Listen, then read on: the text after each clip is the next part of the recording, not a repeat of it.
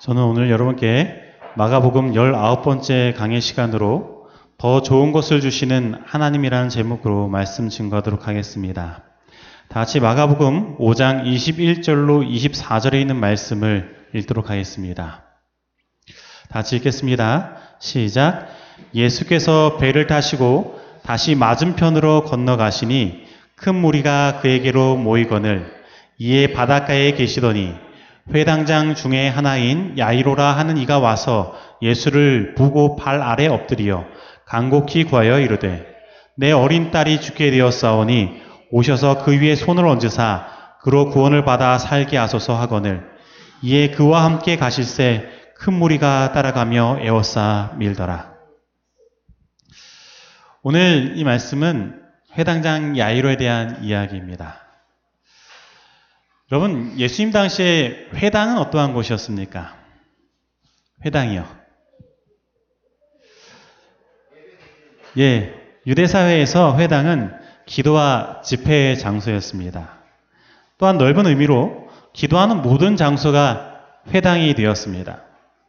유대인들은 자신들이 머무는 곳마다 사실 회당을 다 만들었어요. 그래서 그들이 디아스포라가 돼서 그들의 있는 땅에서 쫓겨나서 여러 가지 이 그 여러 군데에 살 때에도 그곳에 이주에 갈 때마다 항상 만든 것은 회당이었습니다. 이처럼 유대 사회에는 이 회당 중심으로 돌아갔던 것입니다. 그리고 예수님 당시에 회당의 숫자는 예루살렘에만 몇 개가 있었냐면 480개가 있었어요. 480개. 이 예루살렘의 크기가 어느 정도 될까요? 여러분, 예루살렘의 크기가. 오늘날 이 서울의 크기를 보자면, 서울의 크기로 보자면, 서울의 약 5분의 1 크기예요. 근데 그 5분의 1 크기의 480여 개의 회당이 존재했던 것입니다. 그만큼 유대사회가 종교 중심으로 돌아갔다는 사회였기에, 어, 이, 이 회당은 그 사회의 분명히 중심에 놓여 있었던 것입니다. 그러므로 회당장이라는 신분은 어떠한 신분이겠습니까? 사회에 덕망이 있는 지위의 사람이었던 것입니다. 정말로 어, 이 유대 사회가 종교 중심으로 돌아가고 이 회당 중심으로 돌아가기 때문에 그 회당장이라는 지위는 굉장히 그들에게 존경받는 위치였다라는 것입니다. 그런데 그렇게 존경받고 지위 있는 그가 오늘 예수님 앞에 나와 그 발 아래 엎드려 간곡히 구하고 있는 것입니다. 근데 여러분, 이 회당장 야이로의 이 모습은요, 그때 당시 종교 지도자들의 모습과 전혀 다른 모습이었습니다. 그때 당시 종교 지도자들은 예수님에 대하여 어떻게 했습니까? 사내들인에서요, 이미 예수님에 대한 조사를 하도록 여러 사람들을 파견했어요. 그래서 예수님에 대한 흠을 붙잡고 또한 예수님을 어떻게 하면 죽일 수 있을까라는 음모를 꾸미고 있었던 것입니다. 그런데 무엇이 그때 당시에 종교 지도자들의 모습과 다르게 이 회당장 야이로의 모습을 이렇게 만들었냐라는 것입니다. 왜 그는 예수님 앞에 나와 발 아래 엎드려 간곡히 구하고 있습니까? 뭐 때문에 그렇죠? 예, 그의 소중한 딸이 죽을 병에 걸린 것입니다. 여러분, 인생에서 질병이라는 것이 무엇입니까? 인생에서 질병이라는 것. 그것은 오늘 우리들에게 무엇을 이야기하고 있습니까? 질병이 오늘 우리들에게 주는 의미가 무엇입니까? 정말로 수많은 사람들이 질병으로 인하여 고통받고 죽어가고 있습니다. 사람의 생애 중에 질병으로 고통받는 시간, 그 시간은 자신의 생명을 붙잡기 위한 몸부림이기도 하지만 자신의 생명을 포기하는 순간이기도 합니다. 어떤 사람은 낳기 위하여 정말로 발버둥 치지만 어떤 사람은 이제는 더 이상 가망이 없다고 생각해서 모든 생명을 포기하는 것입니다.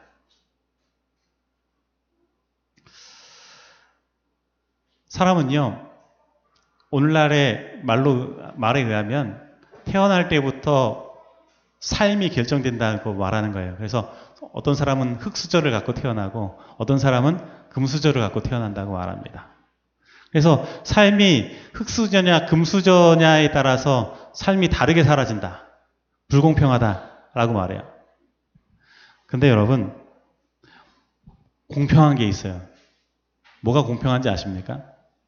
모든 사람은 질병과 사망에서 자유롭지 못하다는 것입니다. 누구나에게 똑같이 그것은 찾아오는 것입니다. 그래서 사람에게 있어서 가장 공평한 것이 죽음이요 질병이다라는 것입니다.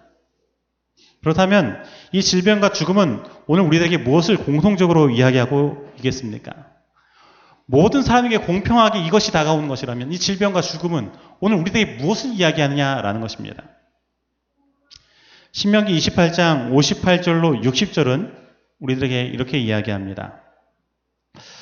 내가 만일 이 책에 기록한 이 율법의 모든 말씀을 지켜 행하지 아니하고 내 하나님 여호와라 하는 영화롭고 두려운 이름을 경외하지 아니하면 여호와께서 내 재앙과 내 자손의 재앙을 극렬하게 하시리니 그 재앙이 크고 오래고 그 질병이 중하고 오래일 것이라 여호와께서 내가 두려워하던 애굽의 모든 질병을 내게로 가져다가 내 몸에 들어붙게 하실 것이며 여러분 여기 보니까 여호와 하나님께서 내 재앙과 내 자손의 재앙을 극렬하게 하시면서 주시는 것이 뭐예요? 질병이라고 말합니다. 왜 질병을 하나님께서 이런 것들을 사람들에게 주십니까? 여러분, 하나님께서는 인류를 고통받게 하고 질병 가운데 힘들게 만드는 것, 이러한 질병으로 폭력을 쓰시는 것, 그것이 하나님의 목적이십니까? 그렇지 않습니다. 인류가 이러한 재앙과 같은 질병에 시달리는 것은 사실 하나님 때문이 아니에요. 그 원인은 바로 죄 때문에 그렇습니다. 모든 사람들이 공평하게 질병과 사망으로 고통하는 이유, 그것은 죄 때문에 그렇다라는 거예요. 인류가 하나님을 떠난 결과가 그런 것들이 우리들에게 찾아오게 만들었다라는 것입니다. 하나님께서는요, 사실 이런 것들을 사람들에게 주기를 원치 않으세요. 다만, 인류가 하나님을 떠난 결과에 대하여 하나님은 그들이 그것을 체험하도록 허락하시는 것입니다. 그리고 하나님은요, 여기에 성경에 보면 자기 자신이 이 부분을 마치 직접 내리시는 것처럼 표현해 놨는데 이 부분은 오늘 우리들이 다시 한번 이해해야 됩니다. 왜냐하면 하나님은 폭력을 쓰지 않으세요. 하나님은 결코 우리들을 괴롭게 만드시는 분이 아닙니다. 그런데 여기에 왜 하나님께서 직접 그렇게 하신 것처럼 표현하셨습니까? 여러분, 예전에도 제가 금요일 시간에 말씀드린 적이 있어요. 무엇 때문에 그러냐면 이 세상을 만드실 때 하나님께서는 이 세상 사람들을 너무나 사랑하셔서 자유의지, 선택권을 허락하셨습니다. 그래서 하나님을 자원하여 섬길 수 있느냐, 아니면 또한 떠날 수 있느냐, 이것을 선택하게 만들었다는 것이죠. 근데 하나님을 자원하여 섬길 때에는 하나님 안에서 생명을 누리게 되고 하나님 말고 다른 것을 섬기고자 선택할 때는 다른 것을 선택할 때에는 하나님을 떠난 결과인 사망을 체험하게 만든 것이 하나님께서 이 세상을 만드신 법칙이었어요. 근데 그 법칙은 사랑 때문에 모든 사람들의 행복을 위하여 그렇게 만드셨다라는 것입니다. 그런데 그렇게 만드셔서 사람들이 자유롭게 하나님을 선택해서 행복하게 하나님 안에서 살길 바라셨는데 누가 누가 죄를 범했어요? 아담이요. 아담이 죄를 범했어요. 하나님 말고 사단의 말을 듣고 선악과를 따먹게 되었습니다. 여러분, 하나님께서 보면 그냥 이 상태로만 보면 하나님 무책임하신 분처럼 여겨집니다. 근데 단순히 하나님은 인류의 행복을 위해서 이렇게 선택권을 주셔서 사람이 죄를 짓게 되었다. 여기서 끝이 나면 문제가 심각해져요. 무책임만 하나님이 됩니다. 그래서 하나님은요, 사람들의 행복을 위하여 선택권을 주셨지만 그것을 잘못 선택했을 때에 이르러 오는 모든 부작용을 하나님께서 다 책임지시고자 하셨어요. 그래서 온 인류를 만드시기 전에 이미 구속의 경륜을 이미 다 세워놓고 사람이 죄를 범하자마자 그 구속의 경륜을 발표하시고 사람들을 구원하시고자 하시는 일들을 바로 즉각 실행에 옮기기 시작하시는 것입니다. 그래서요, 하나님께서 자기 자신의 선택권을 주시는 그 일들로 말미암아 이루어는 죄의 결과들은 하나님께서 직접 자신이 책임지시기 위하여 책임지시는 언어로서 성경에 표현하십니다. 그래서 다 모든 것이 내 탓이다라고 말하세요. 마치 자기 자신이 그 모든 것들을 직접 내리시는 것처럼 표현하시는 것입니다.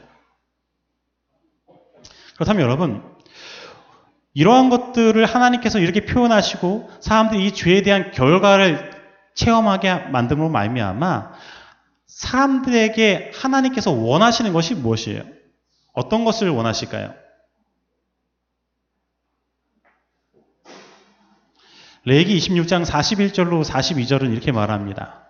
나도 그들에게 대항하여 내가 그들을 그들의 원수의 땅으로 끌어갔음을 깨닫고 그 할례 받지 아니한 그들의 마음이 낮아져서 그들의 죄악의 형벌을 기쁘게 받으면 내가 야곱과 맺은 내 언약과 이삭과 맺은 내 언약을 기억하며 아브람과 맺은 내 언약을 기억하고 그 땅을 기억하리라. 레기 26장과 신명기 28장은 같은 것을 이야기하고 있어요. 하나님의 말씀을 하나님의 율법을 수준종했을 때는 이러한 축복이 이루어질 것이고 그것을 어겼을 때에는 이러한 저주가 임할 것이를 대하여 같이 이야기하고 있습니다. 그래서 그 중에 하나가 질병에 대한 거예요. 그런데 그 모든 것에 대한 결론, 하나님께서 이런 모든 것들을 허락하시고 자기 자신이 그렇게 직접 하시는 것처럼 표현하신 이유, 그것은 사람이 이것을 깨닫게 하기 위해서다라는 것입니다. 그것은 뭐, 뭐냐면 그 할례 받지 아니한 그들의 마음이 낮아지길 바란다라는 것입니다. 여러분, 하나님은 이러한 일들 속에서 오늘 우리들에게 무엇을 요구하시길, 요구하시냐면 겸손을 요구하시는 것입니다. 겸손. 여러분, 겸손이 무엇입니까? 겸손. 겸손이 무엇이죠? 예, 그것은 낮아지는 것이라고만 생각하면 안 돼요. 좀 더 깊이 생각해야 됩니다. 그냥 단순히 낮아지는 것이 겸손이 아니에요. 진짜 성경에서 말하는 겸손은 그것은 나를 바라보지 않고 나의 생각을 내세우지 않고 오직 하나님만을 바라는 것이 겸손입니다. 그분 앞에 내 생각과 내 모든 것들을 다 내려놓고 완전히 구부러져 엎드려지는 것 그것이 겸손이에요. 그럼 한번 생각해 보세요. 이 땅에 질병이 찾아오고 그 다음에 사망이 찾아왔을 때 사람들에게 이르러 오는 반응들이 무엇입니까? 여러분들이 누군가가 아파서 예, 정말 큰 병에 걸려서 병문안을 간다고 생각해 보세요. 그럼 그곳에 가서 어, 너 잘됐다 뭐 이렇게 하실 분이 있습니까? 아니면 숙연하게 갔다 오, 시겠습니까 여러분 장례식장에 갔는데 어, 유족들 다 울고 있는데 위로해주고 숙연해지고 오지 가서 막 아, 싸우고 옵니까? 그렇지 않죠. 예전에 그 전쟁이 일어났을 때도 똑같았어요. 장례식이 치러지는 그 기간에는 적들도 쳐들어오지 않았습니다. 죽음이라는 것은 질병이라는 것은 사람 자신을 숙연하게 만들고 그것 앞에 겸손하게 만드는 것입니다. 유대의 종교 지도자인 이 회당장 야이로도요. 이 딸아이의 죽음 앞에 죽음을 가지고 오는 그 질병 앞에 자기 자신이 정말로 낮아지는 경험을 하는 것이에요. 그 일들이 예수님 앞에 그를 무릎 꿇게 만들었다라는 것입니다. 시대소망 342페이지에는 이렇게 이야기하고 있습니다. 이 유다 장로는 심히 슬퍼하며 예수께 나와 발 아래 엎드려서 부르짖었다. 내 어린 딸이 죽게 되었사오니 오셔서 그 위에 손을 얹으사 그로 구원을 얻어 살게 하소서. 예수께서는 즉시 회당장과 함께 그의 집을 향하여 출발하셨다. 제자들은 예수께서 긍휼을 베푸시는 일을 매우 많이 보았지만 오만한 랍비의 간언에 응하시는 것을 보고 놀랐다. 그러나 그들은 저희 주를 따랐고 사람들도 열심과 기대를 가지고 뒤따랐다. 여러분 지금 제자들이요. 예수님께서 이 오만한 랍비의 간언에 응하는 걸 보고 어떻게 반응했어요? 놀랐어요. 정말로 그들에겐 놀랄 일이었어요. 그러나 그것은 예수님께는 놀랄 일이 아니었습니다. 우리 예수님은 사람을 차별하시는 분이 아니세요. 우리 예수님은 예수님만 바라보고 겸손히 엎드린 자를 결코 물리치지 아니하시는 것입니다. 이것은 어느 누구에게도 해당되는 것이에요. 누구나 예수님 앞에 겸손히 내 생각과 내 모든 것들을 내려놓고 그분 앞에 굴부리게 될 때, 엎드리게 될 때, 하나님께서는, 예수님께서는 오늘 우리들을 결코 물리치지 아니하신다라는 것입니다. 여러분, 모든 인생은 질병과 죽음을 경험합니다.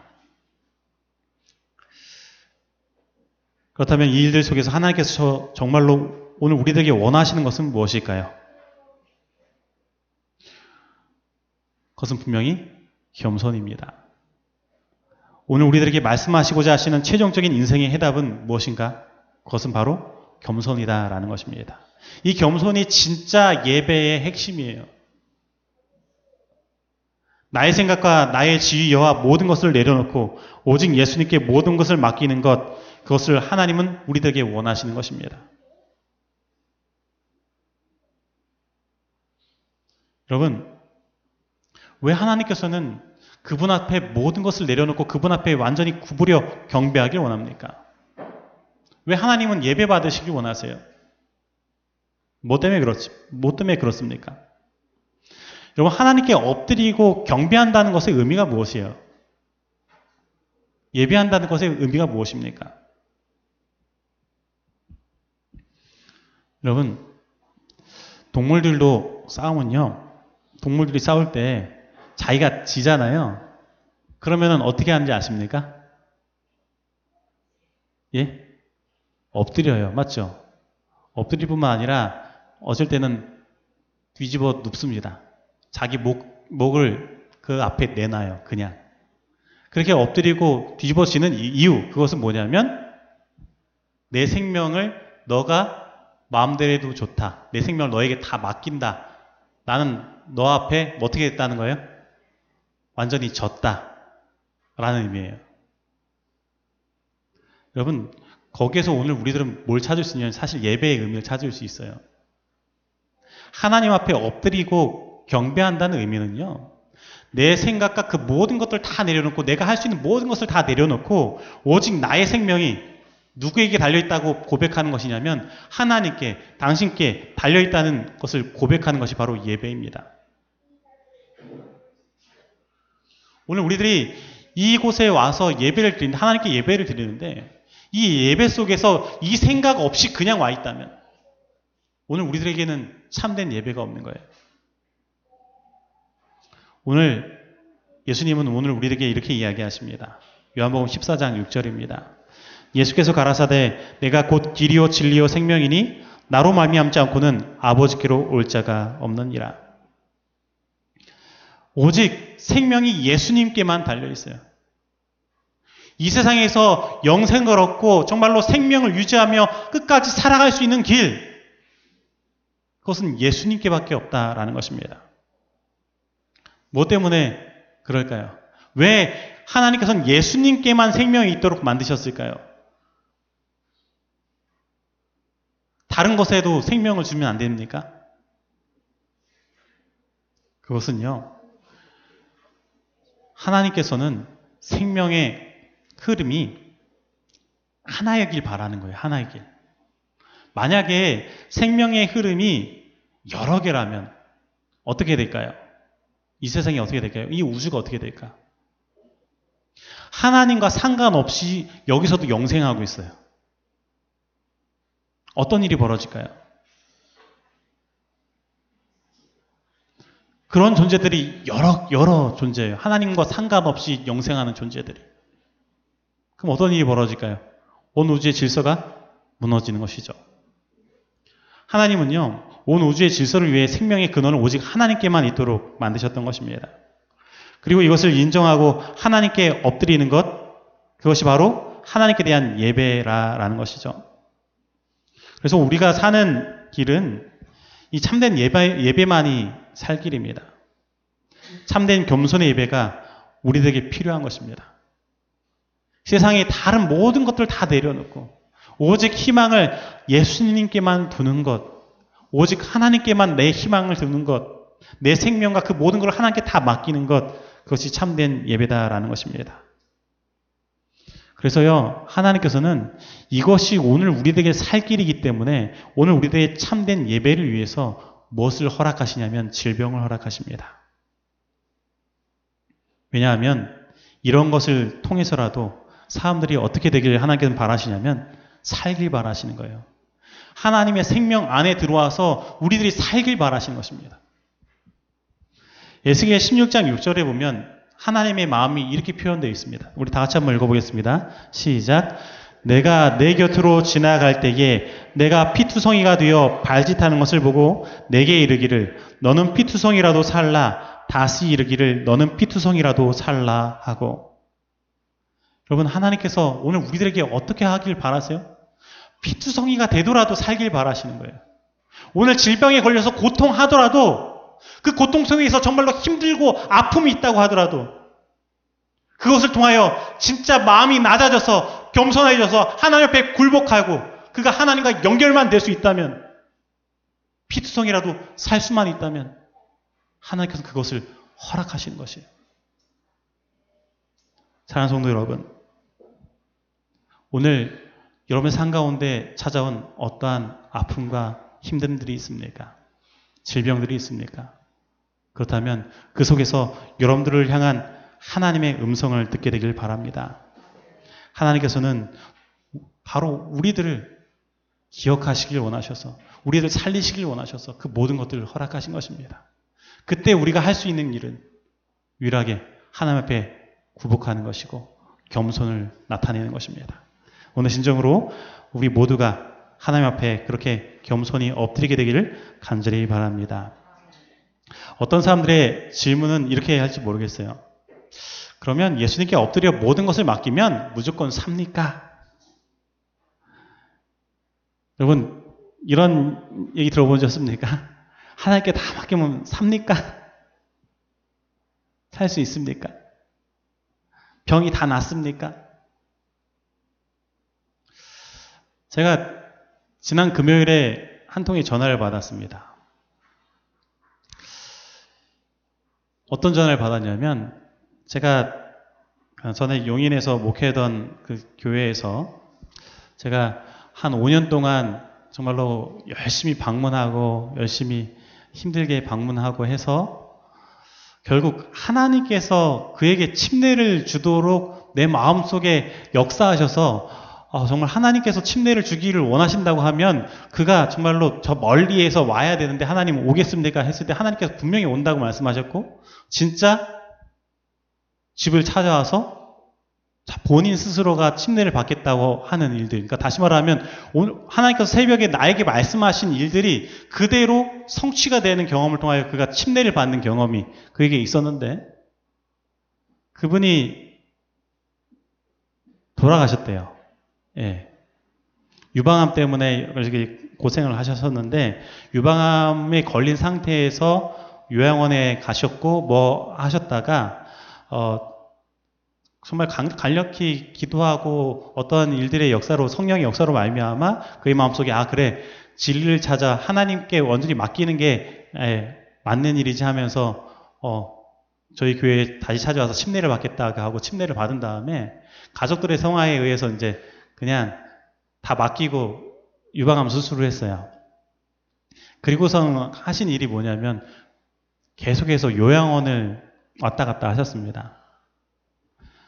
요양원 생활만 한 4년 한 것 같아요. 4년. 근데 제가 마지막 그 교회에 있을 때 마지막 전도회를 할 때에 안식일 날 그분을 부르고 간증을 시켰어요. 무엇에 대한 간증이었냐면 그분이 수술을 받고 요양원에 있을 때에 가면 갈수록 몸이 안 좋아졌습니다.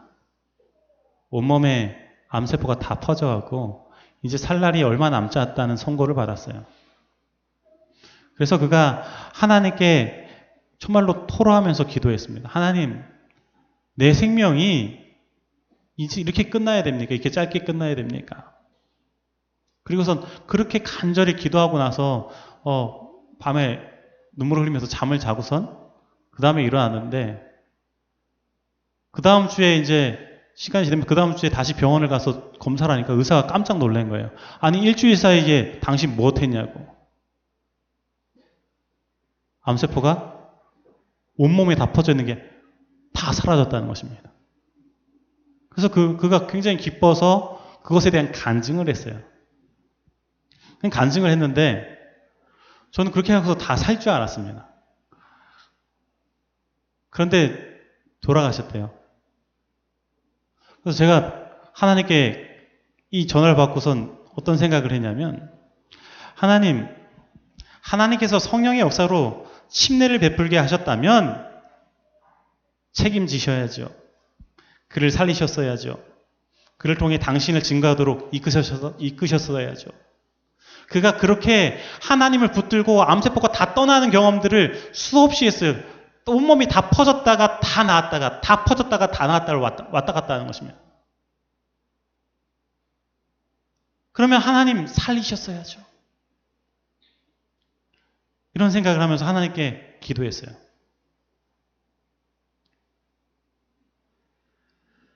근데 여러분, 제가 그 이야기를 듣고선 아, 마음이 굉장히 무거웠어요. 사실은 제가 어떤 생각까지 했었냐면 그분이 이제 다 낳고 뭐 하, 게 됐으면 어, 저희 교회 전도회나 그런 거 할 때에 간증자로 좀 초청 좀 해야겠다 그런 생각을 하고 있었었거든요. 어, 또 제가 여태까지 경험한 그런 분들이 있으셔서 그분들을 좀 초청해서 간증 집회도 하고 하면 좋겠다라는 생각 속에서 있었는데 그 모든 희망과 그런 것들이 다 무너진 것입니다. 그래서 하나님께 왜 그러셨냐고 계속 묻고 있는데 오늘 말씀을 준비하면서 하나님께서 말씀하셨어요. 하나님께서는 더 좋은 것을 준비하고 계신다라는 거예요. 여러분 무조건 살게 하는 것이 질병을 낫게 하는 것이 하나님의 뜻은 아닙니다. 그가 죽음으로 말미암아 더 좋은 것이 기다리고 있음을 하나님께서는 말씀하고 계시는 거예요. 여러분, 오늘 본문 말씀을 쭉 넘어가서 보면 회당장 야이로의 집까지 예수님께서 계신 곳부터 회당장 야이로의 집까지의 거리는 정말로 얼마 되지 않았습니다. 시대소망 342페이지에 보면 이렇게 말합니다. 회당장의 집은 멀지 아니하였으나 군중이 사방에서 그를 압박했기 때문에 예수와 그의 동행자들은 천천히 발걸음을 옮겼다. 정말 집이 멀지 않았어요. 그러나 수많은 사람들 때문에 천천히 옮겼다라는 거예요. 그러나 우리가 지난 시간에 살펴본 것처럼 그 천천히 옮기는 것 또한 예수님께서 동조하셨어요. 누구 때문에요? 열두의 혈류병 앓고 있었던 그 여인 때문에. 근데 그러한 모습을 바라보는 회당장 야이로의 마음은 어떨까요? 지금 시간을 다투는 질병이에요. 애가 타는 것이죠. 근데 그럴 때마다 여기 노란색 글씨에 보니까는 예수님께서 어떻게 하셨다고 말합니까? 걱정이 되는 아버지는 지체되는 것을 조마조마하였으나 백성을 불쌍히 여기시는 예수님께서는 때때로 멈추시어 고통당하는 자를 구하시고 마음에 근심하는 자를 안위하셨다. 예수님은 그를 계속 안심시키고 안위하셨습니다. 근데 희망이 다 무너졌죠. 길 가다가 어떤 소식이 들립니까? 야이로의 딸이 죽었다는 소식이 들립니다. 그리고 그가 이렇게 말하죠. 이제 예수께 더 염려를 끼쳐드릴 필요가 없다라는 것이에요. 예수님이 가셔도 아무런 소용이 없다라는 것이에요. 회당장 야유는 오직 예수님만 희망을 두고 그분께 다 엎드려 다 맡겼는데 이젠 그 희망이 완전히 사라져 버린 것처럼 그에게 다가온 것입니다. 근데 여러분, 성경에 보면요. 예수님께 맡겨진 영혼이 실패를 본 경험이 한 번도 없어요. 어떤 질병을 치료하기 위해 예수님께 나간 사람들은 다 치료함을 받았습니다. 근데 유일하게 그 질병을 치료하지 못한 기록이 바로 해당장 야이로의 기록이에요. 야이로의 딸에 대한 기록이에요. 모든 희망이 다 끊어진 것이죠.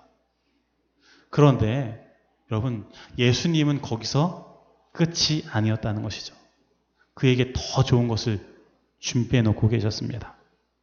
마가복음 5장 36절은 이렇게 말, 말하고 있습니다. 예수께서 그가 하, 그 하는 말을 곁에서 들으시고 회당장에게 이르시되 두려워하지 말고 믿기만 하라 하시고 여러분 예수님은 모든 희망이 무너진 그 회당장의 아이로에게 두려워하지 말라고 말씀하시고 믿기만 하라고 말씀하십니다. 여러분 믿음이 무엇입니까? 믿음. 믿음은 맡기는 거예요. 그냥 맡기는 것이 아니라 내 자신을 통째로 완전히 다 예수님께 하나님께 맡기는 것이 믿음입니다.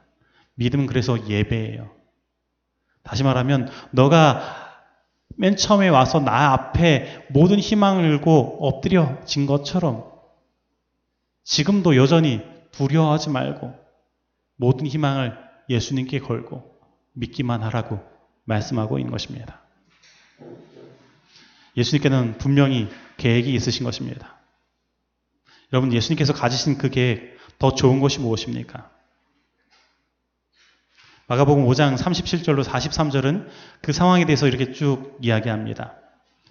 베드로와 야고보와 야고보의 형제 요한 외에 아무도 따라옴을 허락지 아니하시고 회당장의 집에 함께 가사 떠드는 사, 것과 사람들이 울며 심히 고통, 통곡함을 보시고 들어가서 그들에게 이르시되 너희가 어찌하여 떠들며 우느냐 이 아이가 죽은 것이 아니라 잔다 하시니 그들이 비웃더라 예수께서 그들을 다 보내 내보내신 후에 아이의 부모와 또 자기와 함께한 자들을 데리시고 아이 있는 곳에 들어가사 그 아이의 손을 잡고 이르시되 달리다금 하시니 번역하면 곧 내가 내게 말하노니 소녀야 일어나라 하심이라. 소녀가 곧 일어나 걸으니 나이가 열두 살이라 사람들이 곧 크게 놀라고 놀라거늘 예수께서 이 일을 아무도 알지 못하게 하고 그들을 많이 경계하시고 이에 소녀에게 먹을 것을 주라 하시니라. 여러분, 예수님께서 준비하신 그것이 뭐예요? 부활이에요, 부활. 그 소녀가 죽었다가 다시 사는 경험입니다. 근데 여기 보니까 사람들이 그 사실에 대해서 믿길 바래요? 안 믿어요? 예? 비웃죠. 예수님께서 잔다고 말씀하시니까 비웃어요. 그래서 예수님께서 하신 일이 무엇입니까? 비웃는 사람들을 다 내보내요. 오직 누구만 데리고 들어가세요? 베드로와 야고보와 야고보의 형제 요한 이 셋과 제자 중에 이 셋과 그리고 야이로의 야이로와 그 아내 예수님과 함께 여섯이 들어가는 것이죠. 왜 다 내보내고 이 여섯만 들어갑니까? 뭐 때문에요? 다른 사람들은 믿음이 없어요. 부활에 대한 믿음이 없어요. 예수님의 이 사역이 방해받을 뿐입니다. 그리고 예수님께서는 그들을 데리고 가셔서 그들에게 뭘 하라고 말씀하셨어요? 아무 일도 안 시켰어요. 아무 일도 안 시켰어요. 오직 예수님께서만이 움직였습니다. 그리고 부활이 일어난 거예요. 여러분, 정말로 이 함께 따라간 다섯은요, 오직 예수님께 모든 것을 맡기고 그분 앞에 엎드려져 있었던 거예요. 진짜 믿음을 그 안에 발휘했던 것입니다.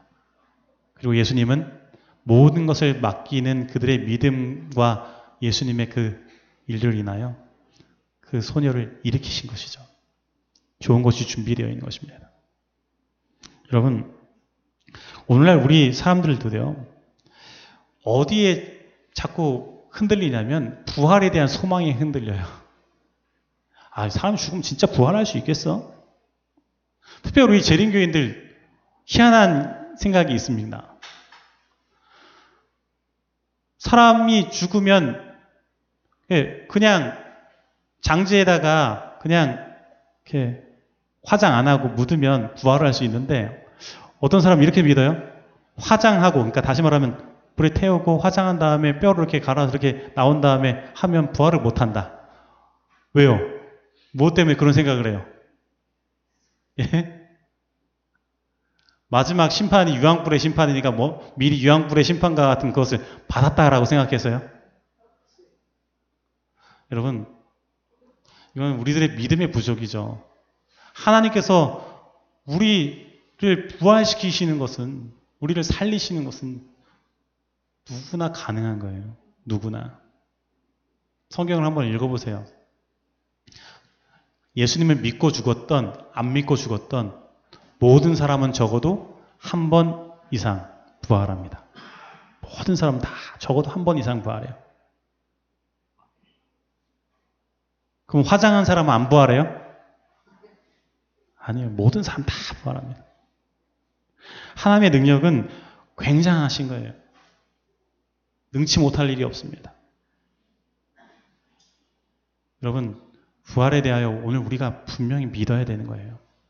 그럼 여러분, 이 부활에 대한 것이 죽은 자가 살아나는 일이, 일이 예수님께서 재림하실 때만 있을 것입니까?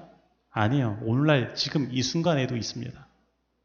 제가 천명선교사 어, 그 교회에 있을 때에 천명선교사 수기집들을 좀 본 적이 있어요. 그 수기집 중에 한 이야기가 그 선교사가 죽어 죽은 아이를 두 번 살린 기록이 있어요. 이슬람 지역이었어요. 그 이슬람 지역에서 한 아이가 정말로 자기 자신에게 굉장히 친근하게 대하고 정말로 그에게 하나님의 사랑을 이야기하고 정말 잘 지냈는데 그 아이가 영양실조와 그 여러 가지 연약한 일 때문에 죽었습니다. 그래서 이 선교사가 그 아이에 대한 사랑이 너무 컸기 때문에 예, 그 아이를 붙잡고요 하나님께 기도하면서 다섯 시간을 울었어요. 다섯 시간을 울고선 하나님께 기도하니까 다섯 시간 뒤에 그 아이가 죽었던 아이가 일어나 움직였어요. 살았습니다. 그러니까 모든 사람들이 깜짝 놀랐어요. 아, 하나님께서 살리셨다고. 근데 그, 그렇게 살아나면 이 회당장 야유의 딸도 연약하여서 하나, 예수님께서 뭐라고 말씀하셨냐면 이 아이에게 먹을 것을 주라고 했거든요. 예. 근데 이 아이가 부활했어도 다시 살아났어도 연약해요. 그렇기 때문에 어떻게 되면 잘 먹이고 잘 해야 되는데 너무나 가난하고 정말 형편이 안 좋다 보니까 잘 못 먹이니까 또 죽었어요. 또 죽었을 때에 그 주변에 있는 사람들은 다시 살 것에 대한 어, 소망이 없는 거예요. 왜냐하면 다른 종교를 갖고 있으니까. 그래서 그 아이의 시체를 두고 그들만의 종교 의식을 치르고 있는 것입니다. 근데 그 소식을 이 선교사가 다시 듣고선 모든 사람들에게 당신들이 여태까지 하나님께서 이 아이에게 행하신 일들을 보고도 믿지 못하느냐 말하면서 그 아이를 붙잡고 또다시 수시간 하나님께 기도하면서 울었습니다. 근데 신기하게도요. 그 기도의 끝에 그 아이가 다시 살아났어요. 여러분, 부활은요. 진짜 있는 일이에요. 우리가 분명히 믿어야 되는 것입니다. 여러분, 오늘 우리들의 삶 가운데 질병과 아픔이 찾아올 수 있어요. 근데 그것이 낫는 것이 하나님의 뜻이 꼭 아닐 수 있어요. 하나님께서는 더 좋은 것을 준비하시는 것입니다. 오늘 우리들에게 부활의 소망을 주시고자 하시는 거예요. 여러분, 진짜 예배는요, 하나님께 정말로 드리는 예배는 하나님 반드시 낫게 해주십시오. 내 생각을 관철시키는 것이 아니에요, 하나님께요.